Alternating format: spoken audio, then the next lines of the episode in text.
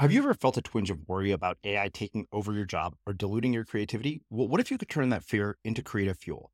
We've just published an amazing new ebook called The Four Keys to Success in an AI World. And this is more than just a guide, it's a deep exploration into the human skills that AI can't touch, the skills that are essential for standing out and thriving, no matter how much technology evolves. We're talking about real differentiators here like creativity, emotional intelligence, critical thinking, and much more. Inside, you'll find actionable insights and strategies to develop these skills, whether you're a creative person, a business person, or just simply someone who loves personal development. This isn't a story about tech taking over, it's a story of human creativity thriving alongside AI. Picture this AI as your creative co pilot, not just as a tool, but a collaborator that enhances your unique human skills. The Four Keys ebook will show you exactly how to do that and view AI in a new way that empowers you instead of overshadows you. Transform your creative potential today. Head over to unmistakablecreative.com slash four keys. Use the number four, K E Y S. That's unmistakablecreative.com slash four keys and download your free copy. Any times that you have broken relationships, whether it's with uh, someone of the opposite sex that you're in love with, or even somebody that you have a deep friendship with that's gone south. I mean, they pop to mind, and there's that sting that's still there, and uh, and I, I, don't know uh, how to fix that other than this idea of a new creation. Mm-hmm. that we're like just this idea that we're this next version of us. And i want to be the next humblest version of bob. And that can involve saying i'm sorry to some people that I've let down or hurt along the way, or and not demanding and I'm sorry from somebody else who's either let me or you down or broken our hearts, but to just realize that they're wounded and just trying to make their way forward just like we are. Um, but that's probably where that compassion grows. It's easy to do that when you've been loved well. Um, I think if you've been, if you've experienced, I mean, we're all amateurs at loving each other, but if you've experienced somebody who's played in the major leagues and has loved you well, then that's somebody. Oh, Don Miller, he's one of the guys that uh, is in that category for me. He's loved me well, and because he's loved me well, maybe some of the people I've let down relationally, um, I can forgive myself. Maybe I can find the courage to ask for forgiveness. Um, I think on our last day here on earth, uh, I don't know if it'll be in a bed, in a field, I don't know, but on our last few moments, there's room for about eight people around you, nine if they're thin. and, uh, so, what I've tried to do is think who would the eight people I'd want around my bed be?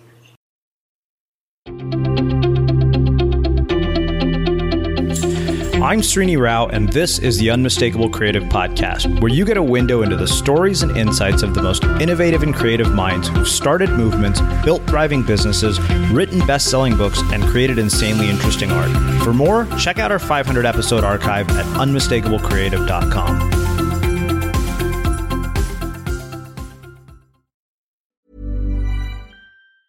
When you're ready to pop the question, the last thing you want to do is second guess the ring at Bluenile.com, you can design a one of a kind ring with the ease and convenience of shopping online. Choose your diamond and setting. When you find the one, you'll get it delivered right to your door. Go to Bluenile.com and use promo code LISTEN to get $50 off your purchase of $500 or more. That's code LISTEN at Bluenile.com for $50 off your purchase. Bluenile.com code LISTEN. Mom deserves the best, and there's no better place to shop for Mother's Day than Whole Foods Market. They're your destination for unbeatable savings, from premium gifts to show-stopping flowers and irresistible desserts. Start by saving 33% with Prime on all body care and candles. Then get a 15-stem bunch of tulips for just $9.99 each with Prime. Round out Mom's menu with festive rosé, irresistible berry chantilly cake, and more special treats. Come celebrate Mother's Day at Whole Foods Market. Hey, it's Ryan Reynolds, and I'm here with Keith, co star of my upcoming film, If, only in theaters, May 17th. Do you want to tell people the big news? All right, I'll do it. Sign up now and you'll get unlimited for $15 a month in six months of Paramount Plus Essential Plan on us. Mintmobile.com slash switch. Upfront payment of $45 equivalent to $15 per month. Unlimited over 40 gigabytes per month. Face lower speeds. Videos at 480p. Active Mint customers by 531.24 get six months of Paramount Plus Essential Plan. Auto renews after six months. Offer ends May 31st, 2024. Separate Paramount Plus registration required. Terms and conditions apply if rated PG. Quality sleep is essential. That's why the Sleep Number Smart Bed is designed for your ever evolving sleep needs. Need a bed that's firmer or softer on either side? Helps you sleep at a comfortable temperature? Sleep Number Smart Beds let you individualize your comfort so you sleep better together. JD Power ranks Sleep Number number 1 in customer satisfaction with mattresses purchased in-store. And now, save 50% on the Sleep Number limited edition Smart Bed for a limited time. For JD Power 2023 award information, visit jdpower.com/awards. Only at a Sleep Number store or sleepnumber.com. Hey Dave. Yeah, Randy. Since we founded Bombas, we've always said our socks, underwear, and t-shirts are super soft. Any new ideas? Maybe sublimely soft. Or disgustingly cozy. Wait, what? I got it. Bombas. Absurdly comfortable essentials for yourself and for those facing homelessness. Because one purchased equals one donated. Wow, did we just write an ad? Yes. Bombas. Big comfort for everyone. Go to bombas.com slash ACAST and use code ACAST for 20% off your first purchase. As creators, we're always on the move. Whether it's a live podcast event, a pop up shop, or a workshop, we're constantly interacting with community, and that's where Tap to Pay on iPhone and Stripe comes in. Imagine this you're at a live event, a listener loves your merch, or a participant wants to sign up for your course on the spot. With Tap to Pay on iPhone and Stripe, you can accept their payments right there and then, right from your iPhone, so there's no extra hardware or no delays. Total game changer. It's not just for creators, any business owner can do this. It's about making transactions smoother and much more personal, growing your business in your way. We've been using Stripe for our products and courses for a long time, and now with Tap to Pay on iPhone, you can take your business to the next level too. So visit stripe.com slash tap iPhone to learn more. Remember, folks, with Tap to Pay on iPhone and Stripe, your business is always at your fingertips. Bob, welcome to the Unmistakable Creative. Thanks so much for taking the time to join us. Hey, thanks a million. It's good to be with you. Yeah, well, it is my absolute pleasure to have you here. You know, uh, as I was telling you right before we hit record, uh, you know, I, I, came across your work uh, when I was going through a, a, difficult breakup. You know, you wrote a book called Love Does. So naturally, in those moments, all you're doing is searching for answers. And your book was one of those places where I started to find some of them. So, uh, on that note, can you tell us uh, a bit about yourself, your background, your journey, and how it has led to sort of this multi hyphenate career of yours as an author? A nonprofit founder and an attorney.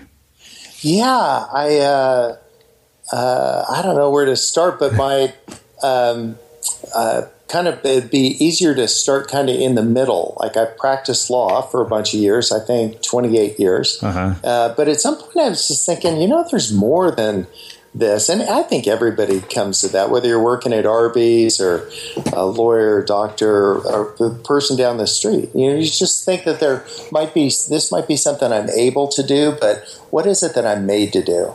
Um, and that's when I, I, started kind of looking towards um, this idea of whimsy, mm-hmm. the idea of like taking some creativity and just going and doing things with the people I'm certain about. And that was my family. So I'm married to Sweet Maria. We've been married for 29 years and six days. And uh, that uh, we have three great kids, and we just decided to just start doing things together and uh, and writing those things down. And what it's led to is this uh, fun adventure, and it continues to unfold. I mean, I just one of the things that you may know about me, I quit something every single Thursday. Hmm. So I just give something the boot, and uh, and so uh, a year and a week ago, I walked into my law firm that I'd had for almost three decades, and I said, "We're done." Wow! And they're like, "With what?" I'm like, "With all of this. Like, we're just done." So we got everybody jobs, but the uh, we just sold the file cabinets and closed it down. And one of the things that's been a theme throughout all this is moving from what you're able to do to what you're made to do. So mm-hmm. I'm able to do law, but this idea of like, am I made to do that? And it wasn't that the time that I did it was wasted. I, I love justice. I, was a great living, but just feel like this thing, this there's something more. Oh, get this, I'm able to play the banjo. but, if, you heard me hack my way through Foggy Mountain Breakdown, you'd say, like, buddy, you were not made to do that, right? Uh-huh. So I'm just thinking, what are a couple of things that I'm made to do? And then I've been trying to lean into that. And so that's taken me on a couple of these adventures, and I've jotted some of those down and ran it through spell check and called it Love Does. all right. Well, we're going to do a much deeper dive uh, into all of that. Uh, you know, one of the things I want to do is something I like to do with everybody, and is to, to look back, uh, sort of at growing up, adolescence, and look at sort of formative experiences and inflection points that would ultimately lead you down this path. Know, what were they, and, and you know, how did they impact your life?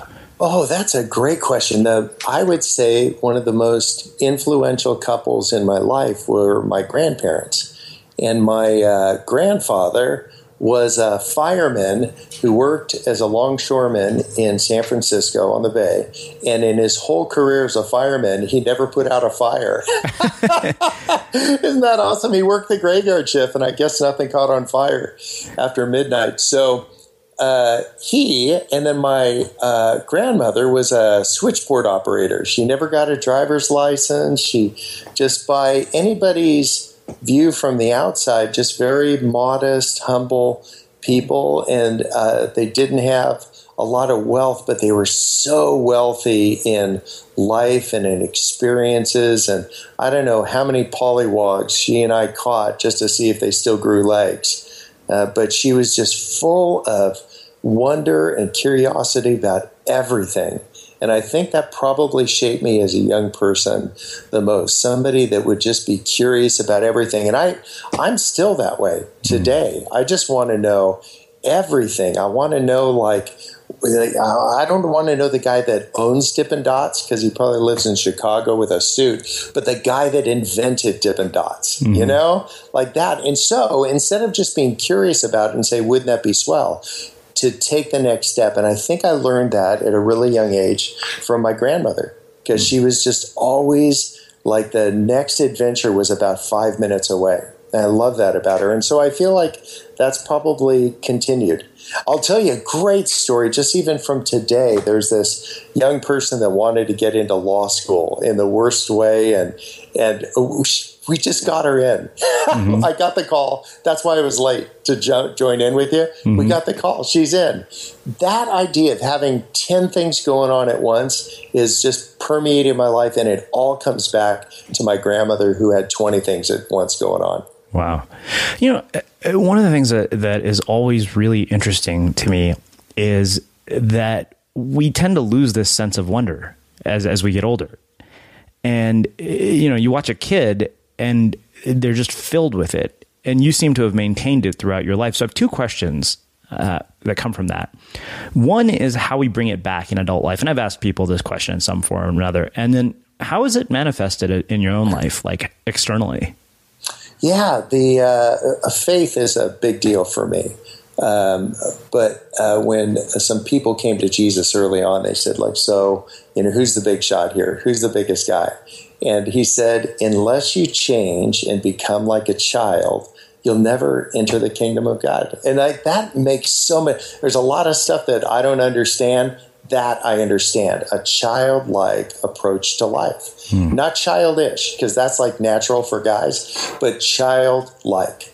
Instead of making it the most complicated thing, make it the simplest thing. Like to just say uh, in the smallest ways to be engaged in that idea of, uh, you know, I don't think we lose our uh, uh, our zest for life. We lose our imagination, and then we end up uh, saying, "How did we get here?" So, for instance. One of the things that I do every Wednesday is I go to Tom Sawyer Island at Disneyland. Isn't that crazy? Wow. I, I teach at Pepperdine at their uh, law school, and they say you have to have office hours if you teach there. So they don't say where. So I'm like, I'm having mine at Tom Sawyer Island. So every Wednesday from 10 to 2, you ought to come hang out with me. I think I'm going to take you up on that. I know, right? I tell, those, I tell those students, if you've got a good question and 65 bucks, come and see me. So that idea though, like I don't go there to go on the rides. Uh-huh. I just go there because it's a beautiful place to meet people because it's about location, location, location.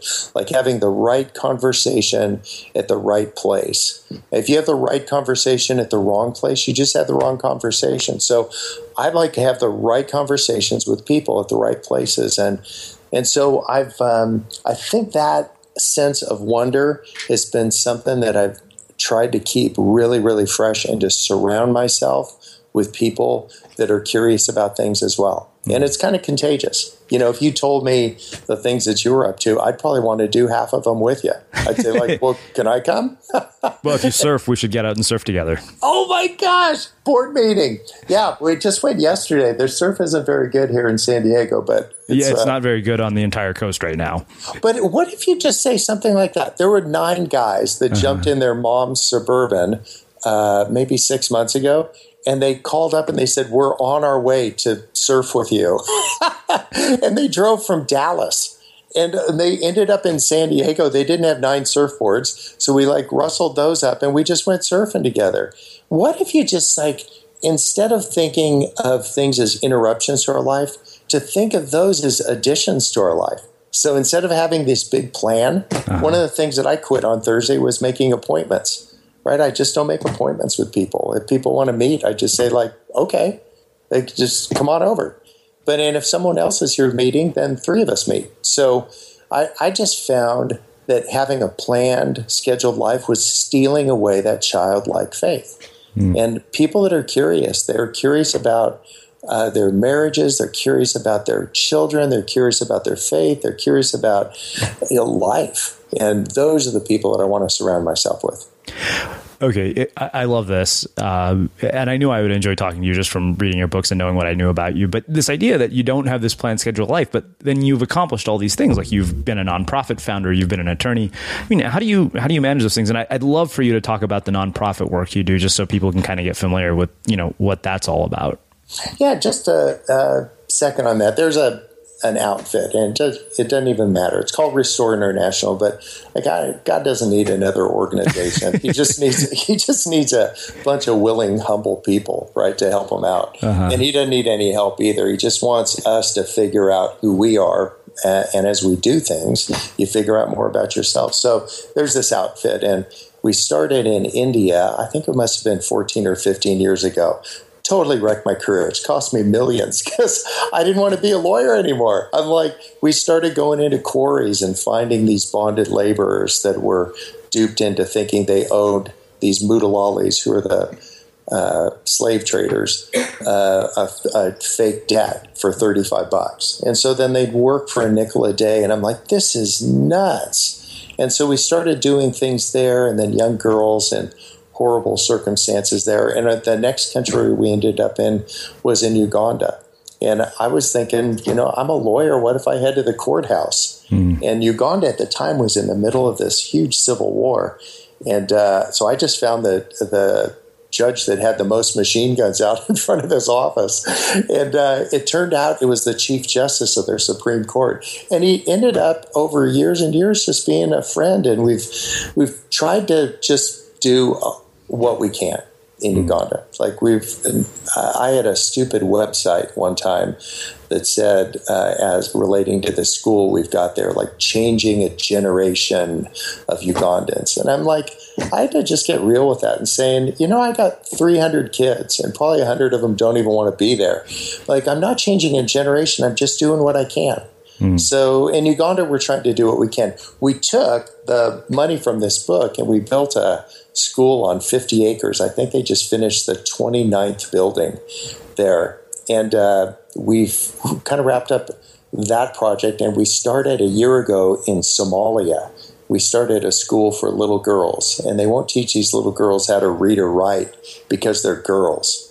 I'm like, forget that. So we uh, we started this school there, and uh, that was up and running. So six months ago, we started a school in northern Iraq, and uh, and we've got 140 kids at that school right now. So it's just been really fun. So that uh, some people have a plan, and that's terrific. If that's how you came from the factory.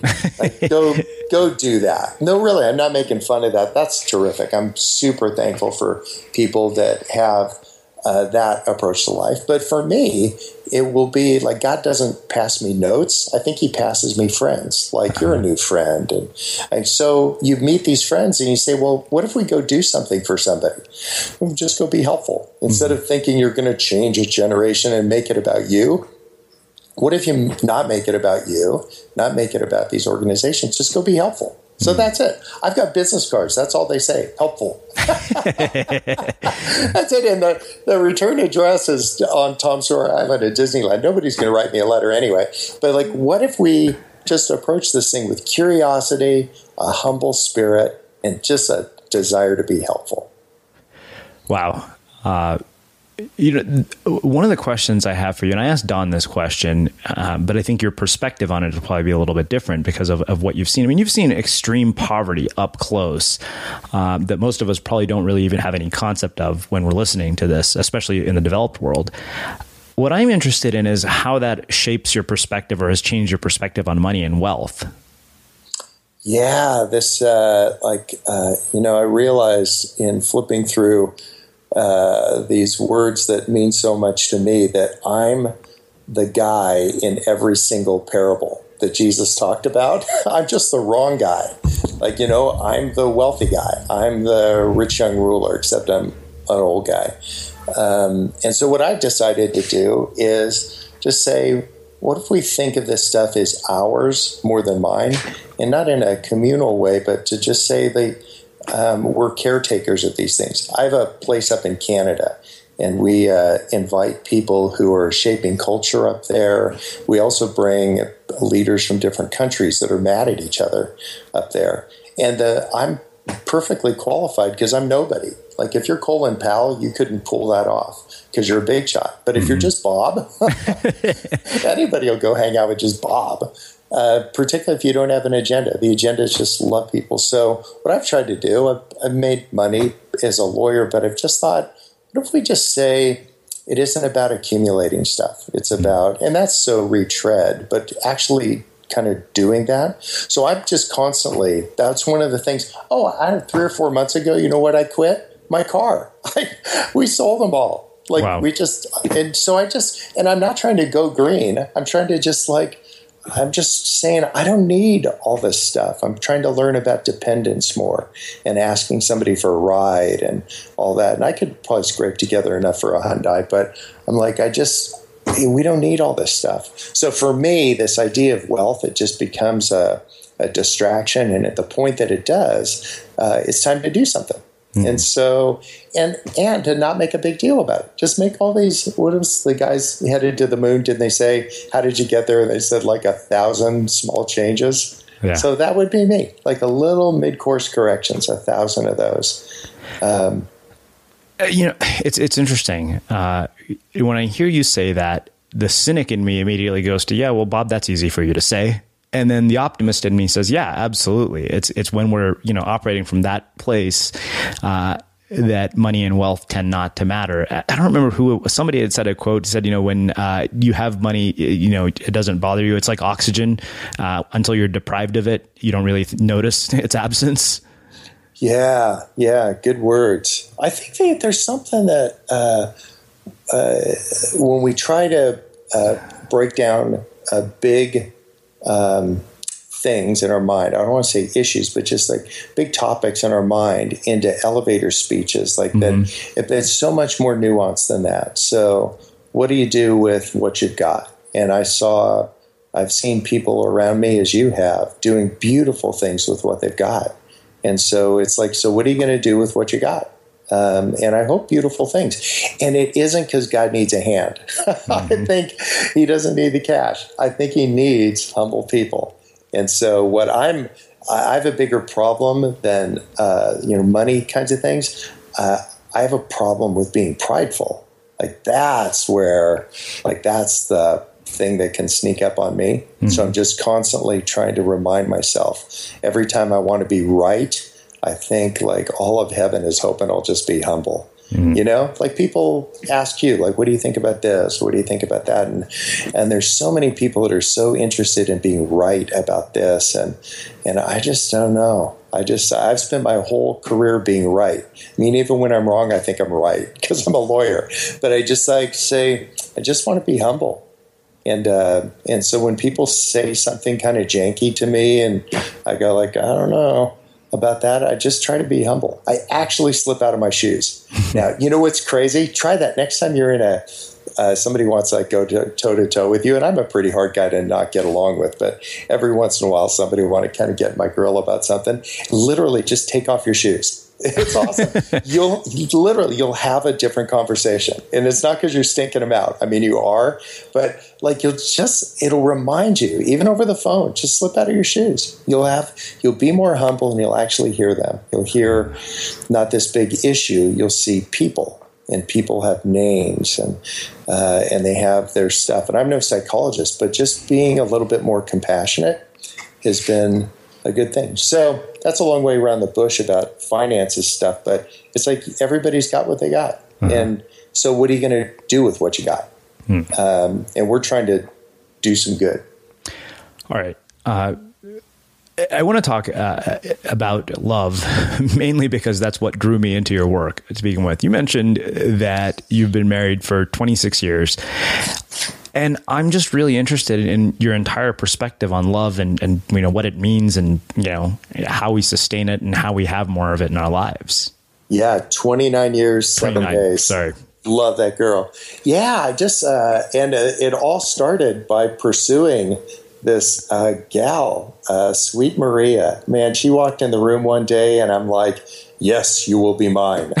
Like, I mean, I assumed we were dating because she was in the room, and uh, but she didn't want to have anything to do with me. And that's one of those things that we all have to deal with at some point. Yeah. like what do you do when you want like a relationship more than somebody else wants a relationship? And and so uh, i just was trying to be like that guy. I tried to not be creepy but persistent. And uh, and so I, I don't know if you remember, but every single morning I would make a peanut butter and jelly sandwich and I'd put it under the windshield uh, windshield wiper of her car. and I, I, was just like sandwich stalking her. And there was something really beautiful that came out of that. I think she realized that this guy really means it. And I think that's probably that combination of whimsy and tenacity and all that. And the uh, and I think that's where all those come together is where love starts emerging. So eventually she gave in. You know, like she said she'd go out on a date with me, and I wanted to propose to her, but I, I, thought I'd wait till the second or third date, and uh, and then finally I got out. I, I remember I thought you know she was going to say yes. I got this diamond ring, and we went to this little place, and I took a knee, and I got out. Maria, will you? And then I started crying. I'm emotionally incontinent, which is really a problem if you're a trial lawyer. So I just started, I started crying, and she leaned forward and she said, "Marry me." And she's been finishing my sentences ever since then.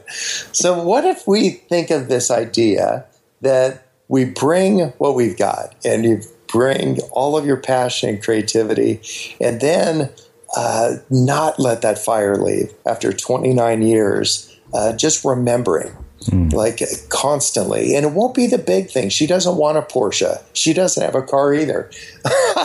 so what we I give that girl daisies, and I have never given her a daisy with more than three petals left on it. right? and she pulls them off. She's like, "He loves me. He loves me now. He loves me." it's all about where you start. But what if you just think it isn't again a money thing? It's a that's whimsy. That's saying, what if we go there together? What if we do this together? And we're very, very different people. Like Maria is very, very shy. You wouldn't know if you met her, but she's like super, super shy. Like rounding up, she's come to a total of zero things I've spoken at. but she's just like, uh, she's just really uh, loves, loves people, but she isn't going to be the one that's out in front and uh, and she just knows she loves her family. It's me, Lindsay, Richard, Adam, and this dog I don't want. Like that's her whole world right there. She loves them. Wow. And you know what I do, which has kind of been a fun thing for years and years. She drops me off every morning at 5:30 at the airport, and I go somewhere. And I'd say 90% of the time, uh, I don't. She didn't know where I'm going because, and it's not because it's a secret. It's just she didn't think to ask, and I didn't think to tell her. But when people ask her, "Where's Bob?" she always says he's on his way home because I usually get home at night. And even if it's at 11 at night and she drops me off the next morning, I just get home. And I don't know why we got on that cadence, but I don't know. I really like her.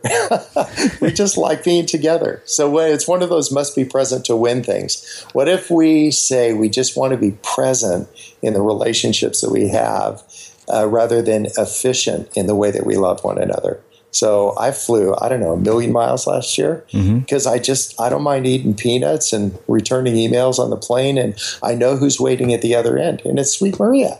And even if we just are together for several hours, then we'll go to the next thing. And she knows I'm on my way home. And she doesn't ask. And um, there's something beautiful about that. It isn't like she's standing there with a rolling pin waiting for me to get home. She's just like, we just know we want to be together. And if we could do that, I don't know if there's steps. I think relationships involve ramps uh-huh. a little bit more. I had a building here in San Diego, and they said I had to put these ramps in. And it was this beautiful old Victorian building. And I kind of didn't want to put the ramps in because the steps looked so nice. And I thought, like, bingo, that's it. We keep giving people steps, and they're not accessible. Like, they're just for everybody. So what if you just build these like on ramps for everybody and say, each in our own way, just love people. And you know what I'm learning the most about love, kind of current events, mm. is it's easy to love the people that are nice guys like you. You'd be easy guy to love, right? Thanks. But, but here's the deal. I'm trying to love people who creep me out. Like people I don't understand. Right. Like people that have different views of things. What if we're instead of telling them they're wrong, just get to know them. Or instead of shouting at people and you don't even know their name. So what I do is if I don't know anybody's name, I just don't say anything. I like I I won't say anything but affirmation until I get to know their name. Hmm. And then once I know their name, I don't give them all these words of correction. I actually found myself doing that a little bit several years ago, where I was correcting people. I said, Oh, you got this wrong, you got this wrong, you got this wrong. And like, Oh, you don't understand. And I was in lawyer mode. And I realized, you know, we need a lot more people that just love each other, not correcting each other. And the only thing I could do to snap me out of this knee jerk reaction, I do you have a little app on your phone where you can transfer money in your bank account? I'm pretty sure I do. One yeah, or two of them. I've got one of those. I literally give away $500 per word for every word of correction. Literally, 500 bucks. So, like, somebody who said something kind of snarky to me, and I said something back to him, and I shouldn't have. I was correct. I was right, but I wasn't humble. And I just gave away 1500 bucks. Wow. Three of the most expensive words I could have said. And I, so each time I just say, would I rather go to Maui or would I rather like just correct this person? Uh-huh. Like be another guy who's just a little bit more right. And uh, so I'm just I'm working on that. I don't have it all figured out, but I'm working on this idea that loving people involves a lot more compassion and a lot less words of correction. One size fits all seems like a good idea for clothes until you try them on. Same goes for healthcare. That's why United Healthcare offers flexible, budget friendly coverage for medical, vision, dental, and more. Learn more at uh1.com. This is Paige, the co host of Giggly Squad, and I want to tell you about a company that I've been loving Olive and June. Olive and June gives you everything that you need for a salon quality manicure in one box. And if you break it down, it really comes out to $2 a manicure, which is absolutely insane. It's also so easy to get salon worthy nails at home with Olive and June. The difference between how your nails used to look when you did them yourself and now with the Mani system is a complete game changer. The best thing about Olive and June too is it's a quick dry, dries in about one minute, lasts for five days, and full coverage in up to one to two coats. Visit oliveandjune.com slash perfect Mani 20 for 20% off your first system. That's oliveandjune.com slash perfect Mani 20 for 20% off your first system. Hold up. What was that? Boring. No flavor. That was as bad as those leftovers you ate all week. Keke Palmer here, and it's time to say hello to something fresh and guilt-free. Hello Fresh. Jazz up dinner with pecan-crusted chicken or garlic butter shrimp scampi. Now that's music to my mouth. Hello Fresh. Let's get this dinner party started. Discover all the delicious possibilities at hellofresh.com. Hey, it's Ryan Reynolds, and I'm here with Keith, co star of my upcoming film, If, only in theaters, May 17th. Do you want to tell people the big news? All right, I'll do it. Sign up now and you'll get unlimited for $15 a month in six months of Paramount Plus Essential Plan on us. Mintmobile.com slash switch. Upfront payment of $45 equivalent to $15 per month. Unlimited over 40 gigabytes per month. Face lower speeds. Videos at 480p. Active Mint customers by 531.24 get six months of Paramount Plus Essential Plan. Auto renews after six months. Offer ends May 31st, 2024. Separate Paramount Plus registration required. Terms and conditions apply if rated PG. A lot can happen in the next three years. Like a chatbot may be your new best friend. But what won't change? Needing health insurance. United Healthcare TriTerm Medical Plans are available for these changing times. Underwritten by Golden Rule Insurance Company, they offer budget friendly, flexible coverage for people who are in between jobs or missed open enrollment. The plans last nearly three years in some states, with access to a nationwide network of doctors and hospitals. So, for whatever tomorrow brings, United Healthcare TriTerm Medical Plans may be for you. Learn more at uh1.com. As creators, we're always on the move. Whether it's a live podcast event, a pop up shop, or a workshop, we're constantly interacting with community, and that's where Tap to Pay on iPhone and Stripe comes in. Imagine this you're at a live event, a listener loves your merch, or a participant wants to sign up for your course on the spot. With Tap to Pay on iPhone and Stripe, you can accept their payments right there and then, right from your iPhone, so there's no extra hardware or no delays. Total game changer. It's not just for creators, any business owner can do this. It's about making transactions smoother and much more personal, growing your business in your way. We've been using Stripe for our products and courses for a long time, and now with Tap to Pay on iPhone, you can take your business to the next level too. So visit stripe.com slash tap iPhone to learn more. Remember, folks, with Tap to Pay on iPhone and Stripe, your business is always at your fingertips.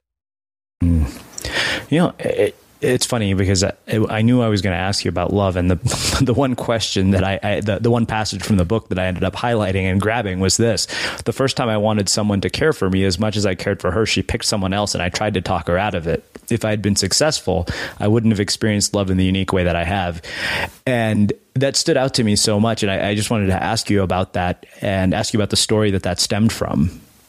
Yeah, this was, a, I think back in high school, I had, I think I've only had like one other girlfriend.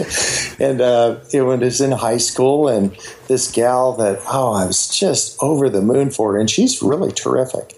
Um, but I moved up to Humboldt State because I was going to be a forest ranger and go like save like redwood trees. And uh, she went down to another big school in Southern California.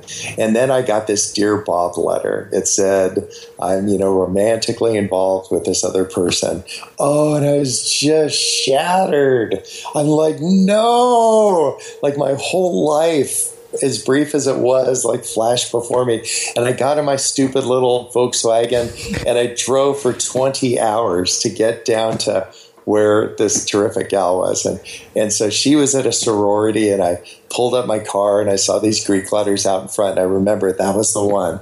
And so I knocked on these doors, kind of like the doors to the Wizard of Oz. You know, I knocked on the doors, and there was this long wait, and nobody came to the door. And I was about to leave, and then I heard the heard the footfall of this person coming, and the door opens, and it's her the whole sorority was empty. She's the only one there. And she looked pretty surprised because this guy she just said, you know, I'm done with you, is now standing at her door. And so she like nervously invites me in to this, uh, uh, you know, entryway of the sorority, which was bigger than my house. And uh, I remember looking to my right, and there was a fireplace, and there was this bust of like I don't know if it was Mozart or something. I remember this bronze bust there, and she whisked me through the entryway and this quick little tour, and she's talking fast, and she whisked me out to say, "Well, you know, I got to go to class." And when I walked through the entryway, I looked over, and I remember the bust was gone. And I thought that was like, I, I, so many things are happening. I didn't really register. And you know what it turned out? That she was there with her boyfriend on the couch, like kissing or something, when I knocked on the door. and I just I put my tail between my legs and drove all the way back to my forest ranger buddies and I just thought my life was over and I really set out to talk her into loving me. And I realized now, and she's gone on to do beautiful things with her life, but I just realized that there was something that was better and more beautiful that was out there. That wasn't a wrong thing. It was just like and and uh, some people uh, talk about like God told me this, God told me that. I've never had one conversation with God. I keep asking him like, give me a, a word, a pair, let me buy a vowel, like anything. And I really think that what I've learned is that it's people and places. It's people that we've met, some of the places we've been that ping us and that, that teach us uh, a lot of what he has for us. And so, where I tried to force that one, I realized I just need to let that go. And then uh, a number of years later, Maria pops into my life. And man, I just can't imagine life without that girl. She's just uh, anything I'm good at. I always tell people it's because she's twice as good at it.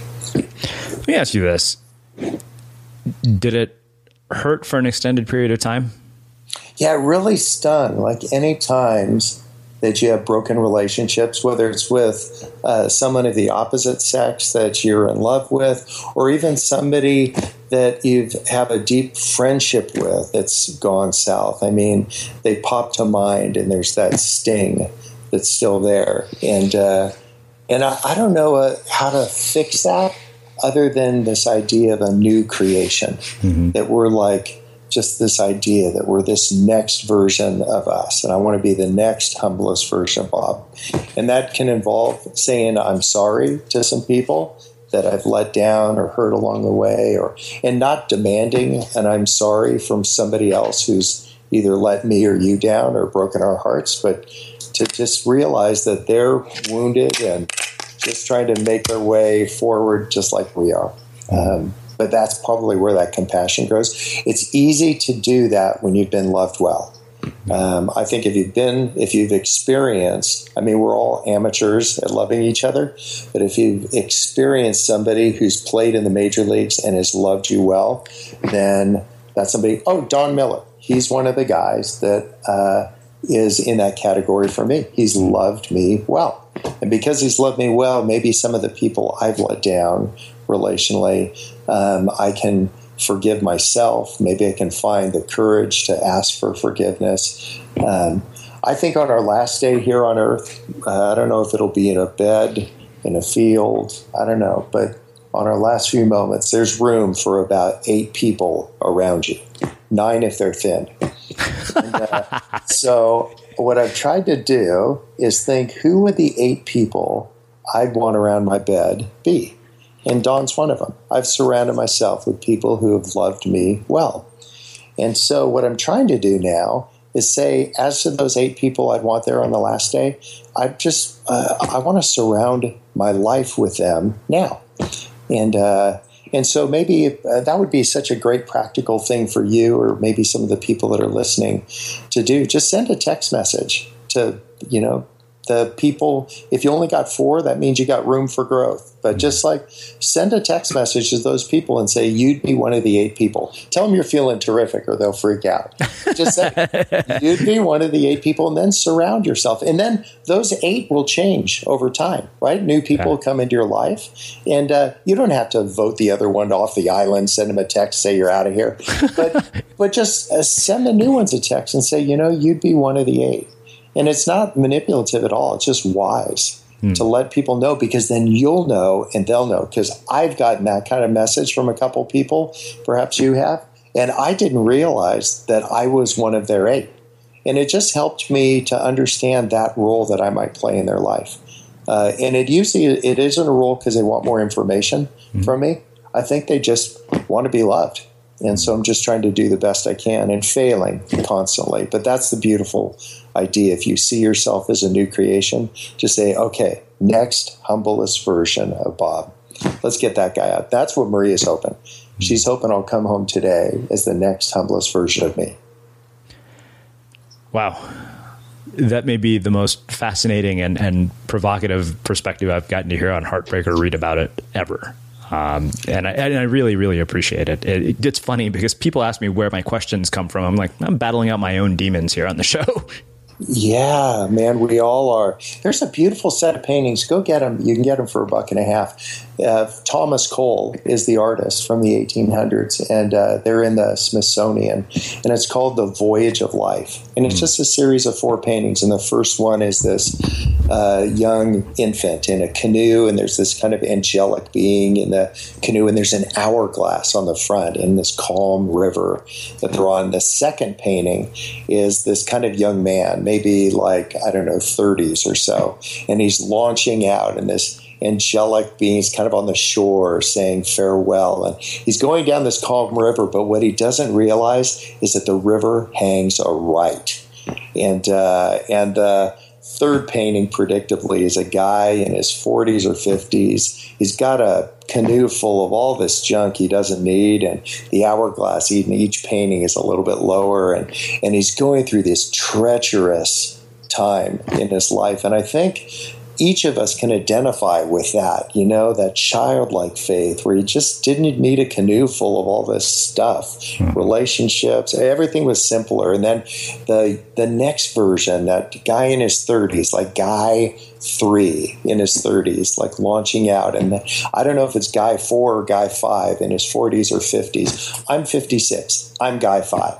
Because you know what? The last painting in that series is this guy. I don't know if he's guy eight in his 80s or guy nine in his 90s, but he's out in this calm ocean. There's no more hourglass. His em- canoe is empty. Oh, that'll be the best buck and a half you ever spend. Get those things and and then just keep looking at that and say, which guy am I? Which gal am I? Right? I, I don't know, even know what mentoring is. I think that's just guy three talking to guy two about guy four, right? so say, I want to be the next humblest guy. I want to be a guy that will continue to learn to be receptive. It's not that we have no backbone, it's just we're not trying to win fights anymore. We're not trying to build consensus anymore. We're trying to build a kingdom based on love. And that'll change everything because then you're not trying a bunch of people trying to like out talk each other or correct each other because I can't afford it. Our words are costing way more than we uh, understand they're costing us, mm-hmm. and that practice of five hundred dollars at a time has been super helpful for me to see just how costly those might be in my relationships. Um, so that's just all what you're hearing is guy five. And you know the crazy part? I spend most of my time talking to Guy Six. Because you know who Guy Six? He's a grandpa. If my kids will have kids, I want to make hoodies that say make people. But someday my kids are going to have kids. And you know who Guy Six is? He'll be a grandpa and he's just going to spend all of his time with his grandkids. That's me. That's the biggest, that's the highest ambition I could ever have. It won't be starting another school or doing this or that. It'll be pouring into the lives of the next generation as their guy or gal one or two or three. Tell these women they have power, that the words they say influence us. And even in the women that are around us, we, we are kind of old fashioned, but we stand up when women walk in the room. You just like there's something beautiful about honoring the people that are around you. And uh, I don't know, there's a lot of people that want to, uh, like, you know, change the whole world. And what if you just do that? That's half of the world right there. And just find little ways to let people know how valued they are. I don't know. I'm learning all this. This is got five you're talking to. In this whole trajectory of your life, have there been any sort of just absolute rock bottom, dark night of the soul moments? Uh, and if so, how did you come out of them? I had there was a there's a red light district about probably ten hours south of Mumbai India, and uh, this red light district had never been uh, raided. Nobody had ever given these brothel owners a problem because the police were complicit in what they're doing. And so uh, this is many years ago, and we were in there and had located 14 little minor children that were held by these brothel owners. And uh, a raid was done got the kids, and the judge released one of the children back to her parents. And I'm like, that's nuts because their parents were the one that sold her there in the first place. So we drove probably 100 miles to this village where this little girl was supposed to be with her parents. And when we got out of the car, this guy came at me with a knife. And I'm like, oh, it's one of those Kansas, like, we're a long way from home. And, uh, and it turns out the brothel owner had just repurchased this girl for 40 bucks. And so we got back in the car, and there's something that happens when you have some skin in the game. When you have, like, this is like not a statistic or a kid. This feels like your kid now. This is your daughter. And so we went back in, and we didn't go in ourselves this time. We sent these Indian investigators who work for us in uh, because they would have recognized us. And the uh, one of these investigators called on his cell phone. He says, "Help me! There's a mob," because they had figured out he's with us, and and so we charge in there with our car, and oh my gosh, we're everybody's slugging everybody. I was just trying to get the guy. There's 300 bad guys, and we're just trying to get this guy back in the car. And they were mad because a bunch of these brothel owners had been arrested, and this is like your, you know. Uh, every window in the car explodes. And these people had picked up rocks and they actually stoned us. Like, not, not like high school version. They actually stoned us. And we, uh, I jumped into the front seat of this car to find the keys, and the driver had split and took the keys with us, with him. And I just would say that was probably one of the most isolated, loneliest moments uh, in my life because I felt like I was. Have you ever felt like you were trying to do good? I mean, you just had good things for people in mind, uh-huh. and it just gone really, really bad. And we, uh, uh, one of these investigator had run two miles to where the police station was, and uh, he's riding back on the back of a motorcycle with one policeman. There's 300 bad guys there throwing rocks at us. And I'm like, oh my gosh, you're going to get mugged too.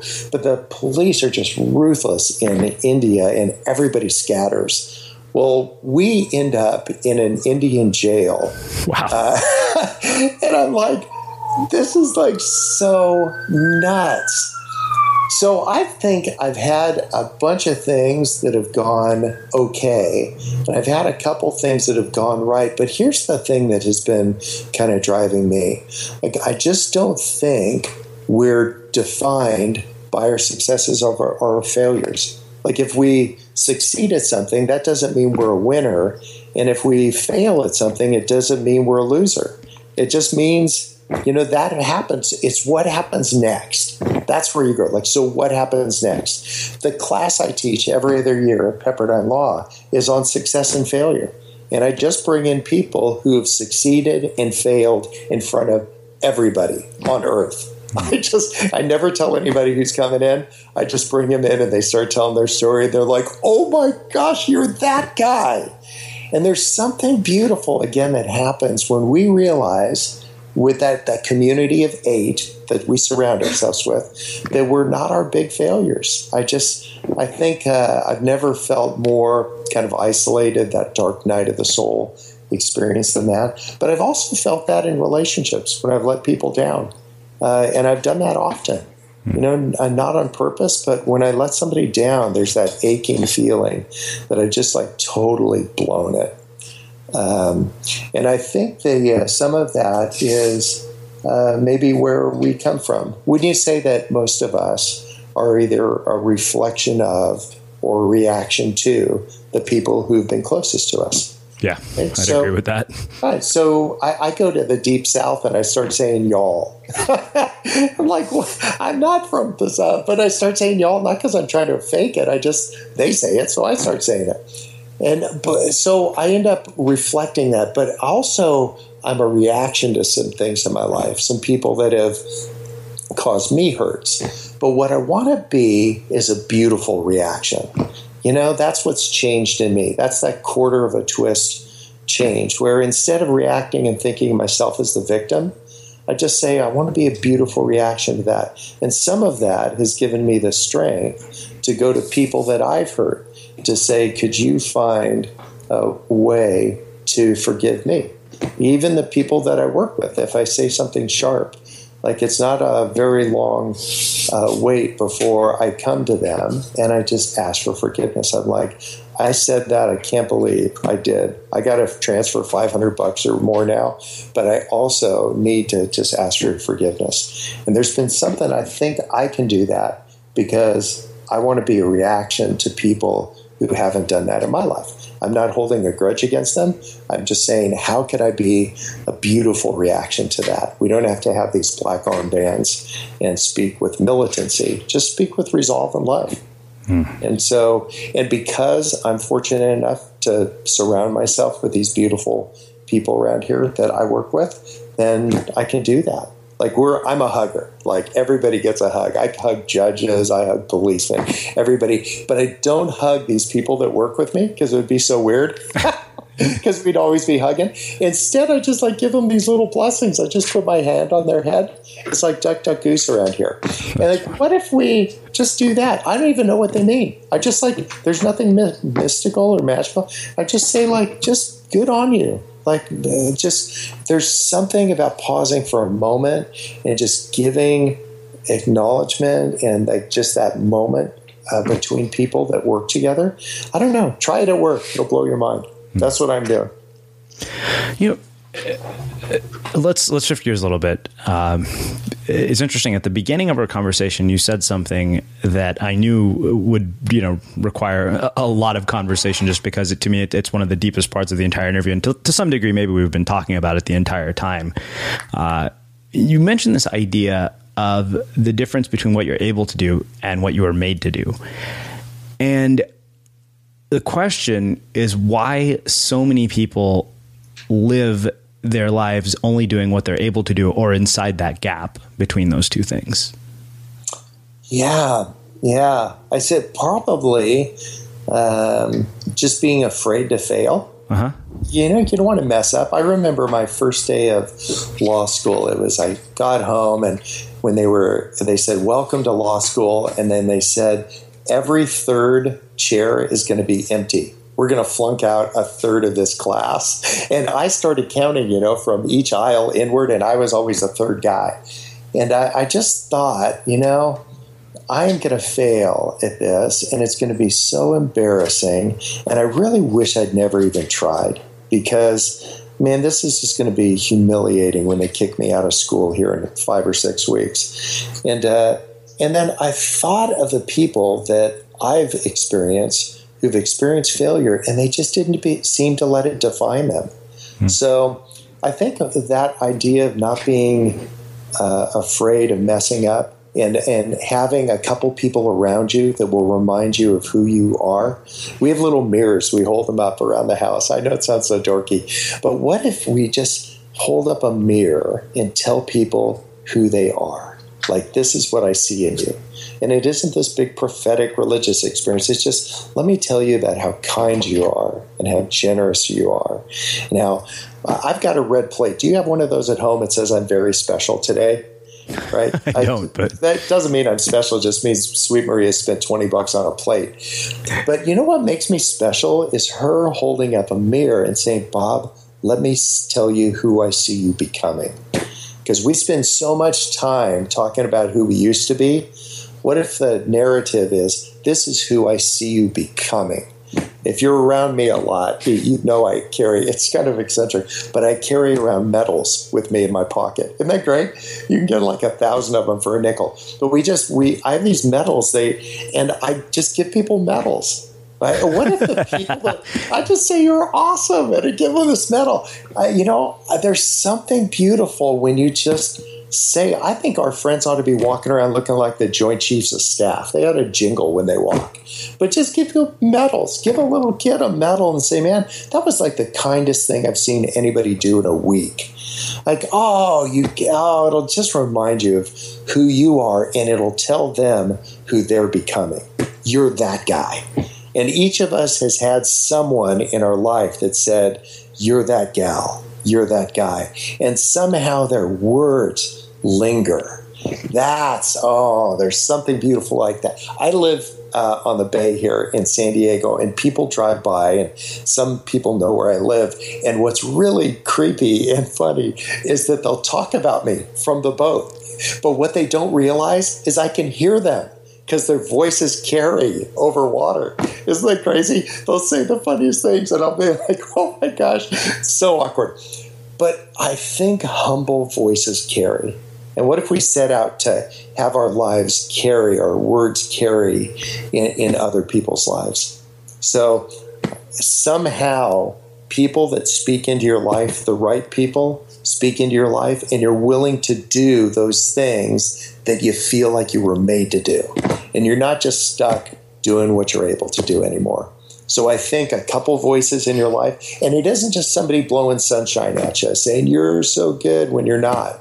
Like if somebody told me I'm so good at the banjo when I'm not, I, I would discount. I divide everything else they had to say by the biggest number I could think of, and I can think of big numbers. But what I'm trying to do is say authentically see things and call it out from them. One of these, uh, there was a uh, guy named Peter that messed up big time and uh, he said he didn't even know Jesus. And instead of Jesus calling him a wuss, he said, You're a rock. I love that. I mean, like he saw who he was turning into. So, what if we're that guy for people? Just say, I see you turning into this person. And you know, the crazy part is we're all turning into love. Isn't that crazy? What if you said, if somebody said, you update your resume and say, What's your career objective? And you say, I'm trying to become love. Would I don't know if you'd get the job or not, but it would be worth having a conversation about, don't you think? Yeah, definitely. So, okay, so two final questions. Uh, this is uh, about a quote from the book, and this is probably my favorite quote from the entire book. I used to be afraid of failing at something that really mattered to me, but now I'm afraid, more afraid of succeeding at things that don't matter. Uh, in fact, it was. I'm sure I've used that somewhere in my own work. Uh, how did you make that shift internally, and how do other people? Yeah, it's like having shelf life. Uh, do you know much about your like great grandfather? Not really. Yeah, like I got a nickel that's older than mine, and uh, I know I heard something about he was a sheriff or I don't know, and he lived in Montana maybe, and but that's about it. I just told you probably more than I know about him, and. Uh, and here's a person he lived their whole life, and they had happy moments, times when they were just belly laughing, and deep tragedy in their life and everything in between. They fell in love, probably. They they had some kids, no doubt. apparently, they they just you know they lived their whole life, and I've got one or two words about them, and so I would just not want to have somebody a couple generations from now say, "Tell me about your great grandfather Bob," and have them say, uh, "He was a lawyer." And that was it. I'm like, what? I literally, I will reincarnate myself. Like, that's all you could remember about me? Like I was a lawyer? So, what I've started doing is writing everything down and I'm trying to live a noteworthy life. I'm not no not noteworthy so like Billy will think I'm a swell guy. I just want to live a life that is so engaged that it's worth taking notes about. Like this girl that got into law school today. I have never even met her and uh, but I'm gonna meet her next week. I get to invite and welcome all the first year law students to school. I get to say this. It's just going to be terrific to be a lawyer. And, and then I'll just give them a couple thoughts. I don't have any information to give somebody, but just a couple thoughts. And they'll no doubt involve loving people well. And they'll no doubt involve being like, will be remembered like for our love. We'll be known for our opinions. We'll be remembered for our love. And like, what do you want to be remembered for? And I want to be remembered for that guy that was just mischief was right around the next corner. And to say, like, come on. And the guy that would like go to people, uh, we, uh, uh, we can deal, all this idea about whimsy and all that doesn't mean you deal with things that aren't tough. We try death penalty cases in Uganda against witch doctors that sacrifice children. Like so that I can't think of anything heavier than that. And these guys are, you know, these are bad, bad guys, but I'm trying to love people I don't understand. And so now, when I go to Uganda, I send out word on the Bush radio that the consul general is coming to Gulu, and I command every witch doctor to come and meet me in the king's hut. And you know what's creepy is they come and hundreds and hundreds of these guys, and some of them make little dolls that look like me and stick pins in them. It's nuts.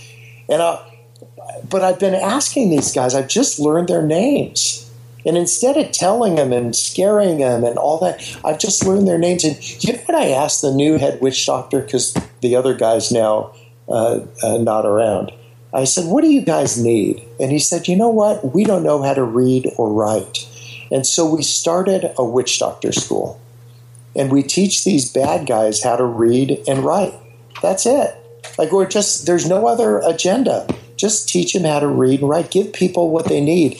And you know, the one who's getting the most out of it is me because I'm trying to love these people that I don't get. And you know, the crazy part? They're not sacrificing children anymore because somebody told them who they're turning into. Somebody said, You're not that guy anymore. You used to be that guy, you're not that guy now. And I, I, took these guys up on a ropes course. We found one that's 60 feet up in the air. And I take these witch doctors up and I unclip them and I give them a push. They're like, stop pushing me. And I'm like, stop scaring people. Like, because this is how everybody feels when they're around you. They're so frightened of you. And these, these people that used to be bad guys now see themselves in a way that I see them.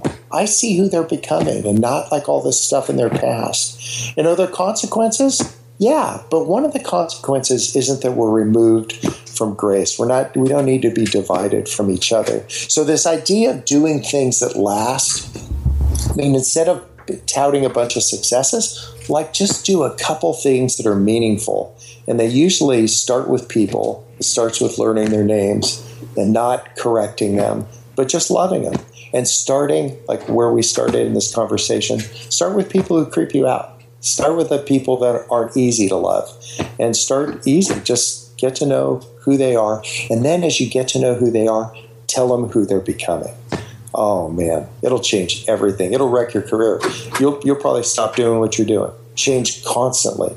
Say this is my last podcast. I'm going to become the next version of me. Right? Maybe. Who knows? You wow. might be. You might say I'm able to do these things all day long. You know what I'm made to do is, and then find those eight people huh. and say, ask them, who am I becoming? Get eight mirrors. Just say, I know this sounds crazy, but tell me who you see oh man, it'll change everything. Wow. Uh, well, Bob, this has been incredible. I, I literally could sit here and talk to you for like 10 hours. You are so kind to just even take an hour to speak to me. I don't know where we are even going, but it's just two friends talking on the phone. And that's the way it's supposed to be. Yeah. I don't think most of the people that were teaching me didn't think they were teaching me. They just thought they were my friend. Mm. And then I ended up learning everything from him. So thanks for what you're doing, and yeah, yeah appreciate it. Well, I have one last question, which is how yeah. we wrap all our interviews at the Unmistakable Creative. What do you think it is that makes somebody or something unmistakable? Oh, wow. Well, you know what? It's a, a person who, uh, instead of planning to be a big deal, it's like planned obscurity. Those are the people that are unmistakable to me. A life of planned obscurity. Yeah, the people that just are quietly out there doing their thing, and you and I don't even know their name yet. But mm-hmm. when we meet them, that'll change everything because we said they just wanted to not make a big deal about it. They just wanted to love people quietly and consistently. So that makes them unmistakable in my mind. Mm. Well, like I said, this has been phenomenal, and uh, I, I, really appreciate uh, you taking the time to join us and share your story and, and, your journey with our listeners at the Unmistakable Creative. So great talking to you. Have a great day. Yeah, you too. And for everybody listening, we will wrap the show with that. Thank you for listening to this episode of the Unmistakable Creative Podcast. While you were listening, were there any moments you found fascinating, inspiring, instructive, maybe even heartwarming? Can you think of anyone, a friend or a family member who would appreciate this moment? If so, take a second and share today's episode with that one person because good ideas and messages are meant to be shared. Ever catch yourself eating the same flavorless dinner three days in a row? Dreaming of something better? Well, HelloFresh is your guilt free dream come true, baby. It's me, Keke Palmer. Let's wake up those taste buds with hot, juicy pecan crusted chicken or garlic butter shrimp scampi. Mm. Hello Fresh. Stop dreaming of all the delicious possibilities and dig in at HelloFresh.com. Let's get this dinner party started. Mom deserves the best, and there's no better place to shop for Mother's Day than Whole Foods Market. They're your destination for unbeatable savings, from premium gifts to show-stopping flowers and irresistible desserts. Start by saving 33% with Prime on all body care and candles. Then get a 15-stem bunch of tulips for just $9.99 each with Prime. Round out Mom's menu with festive rosé, irresistible berry chantilly cake, and more special treats. Come celebrate Mother's Day at Whole Foods Market. Even when we're on a budget, we still deserve nice things. Quince is a place to scoop up stunning high-end goods for 50 to 80% less than similar brands.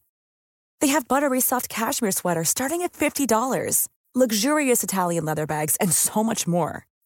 Plus, Quince only works with factories that use safe, ethical, and responsible manufacturing. Get the high-end goods you'll love without the high price tag with Quince. Go to quince.com slash style for free shipping and 365-day returns.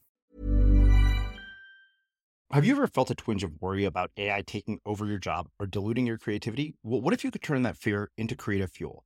We've just published an amazing new ebook called The Four Keys to Success in an AI World. And this is more than just a guide, it's a deep exploration into the human skills that AI can't touch, the skills that are essential for standing out and thriving, no matter how much technology evolved. We're talking about real differentiators here like creativity, emotional intelligence, critical thinking, and much more. Inside, you'll find actionable insights and strategies to develop these skills, whether you're a creative person, a business person, or just simply someone who loves personal development. This isn't a story about tech taking over, it's a story of human creativity thriving alongside AI. Picture this AI as your creative co pilot, not just as a tool, but a collaborator that enhances your unique human skills.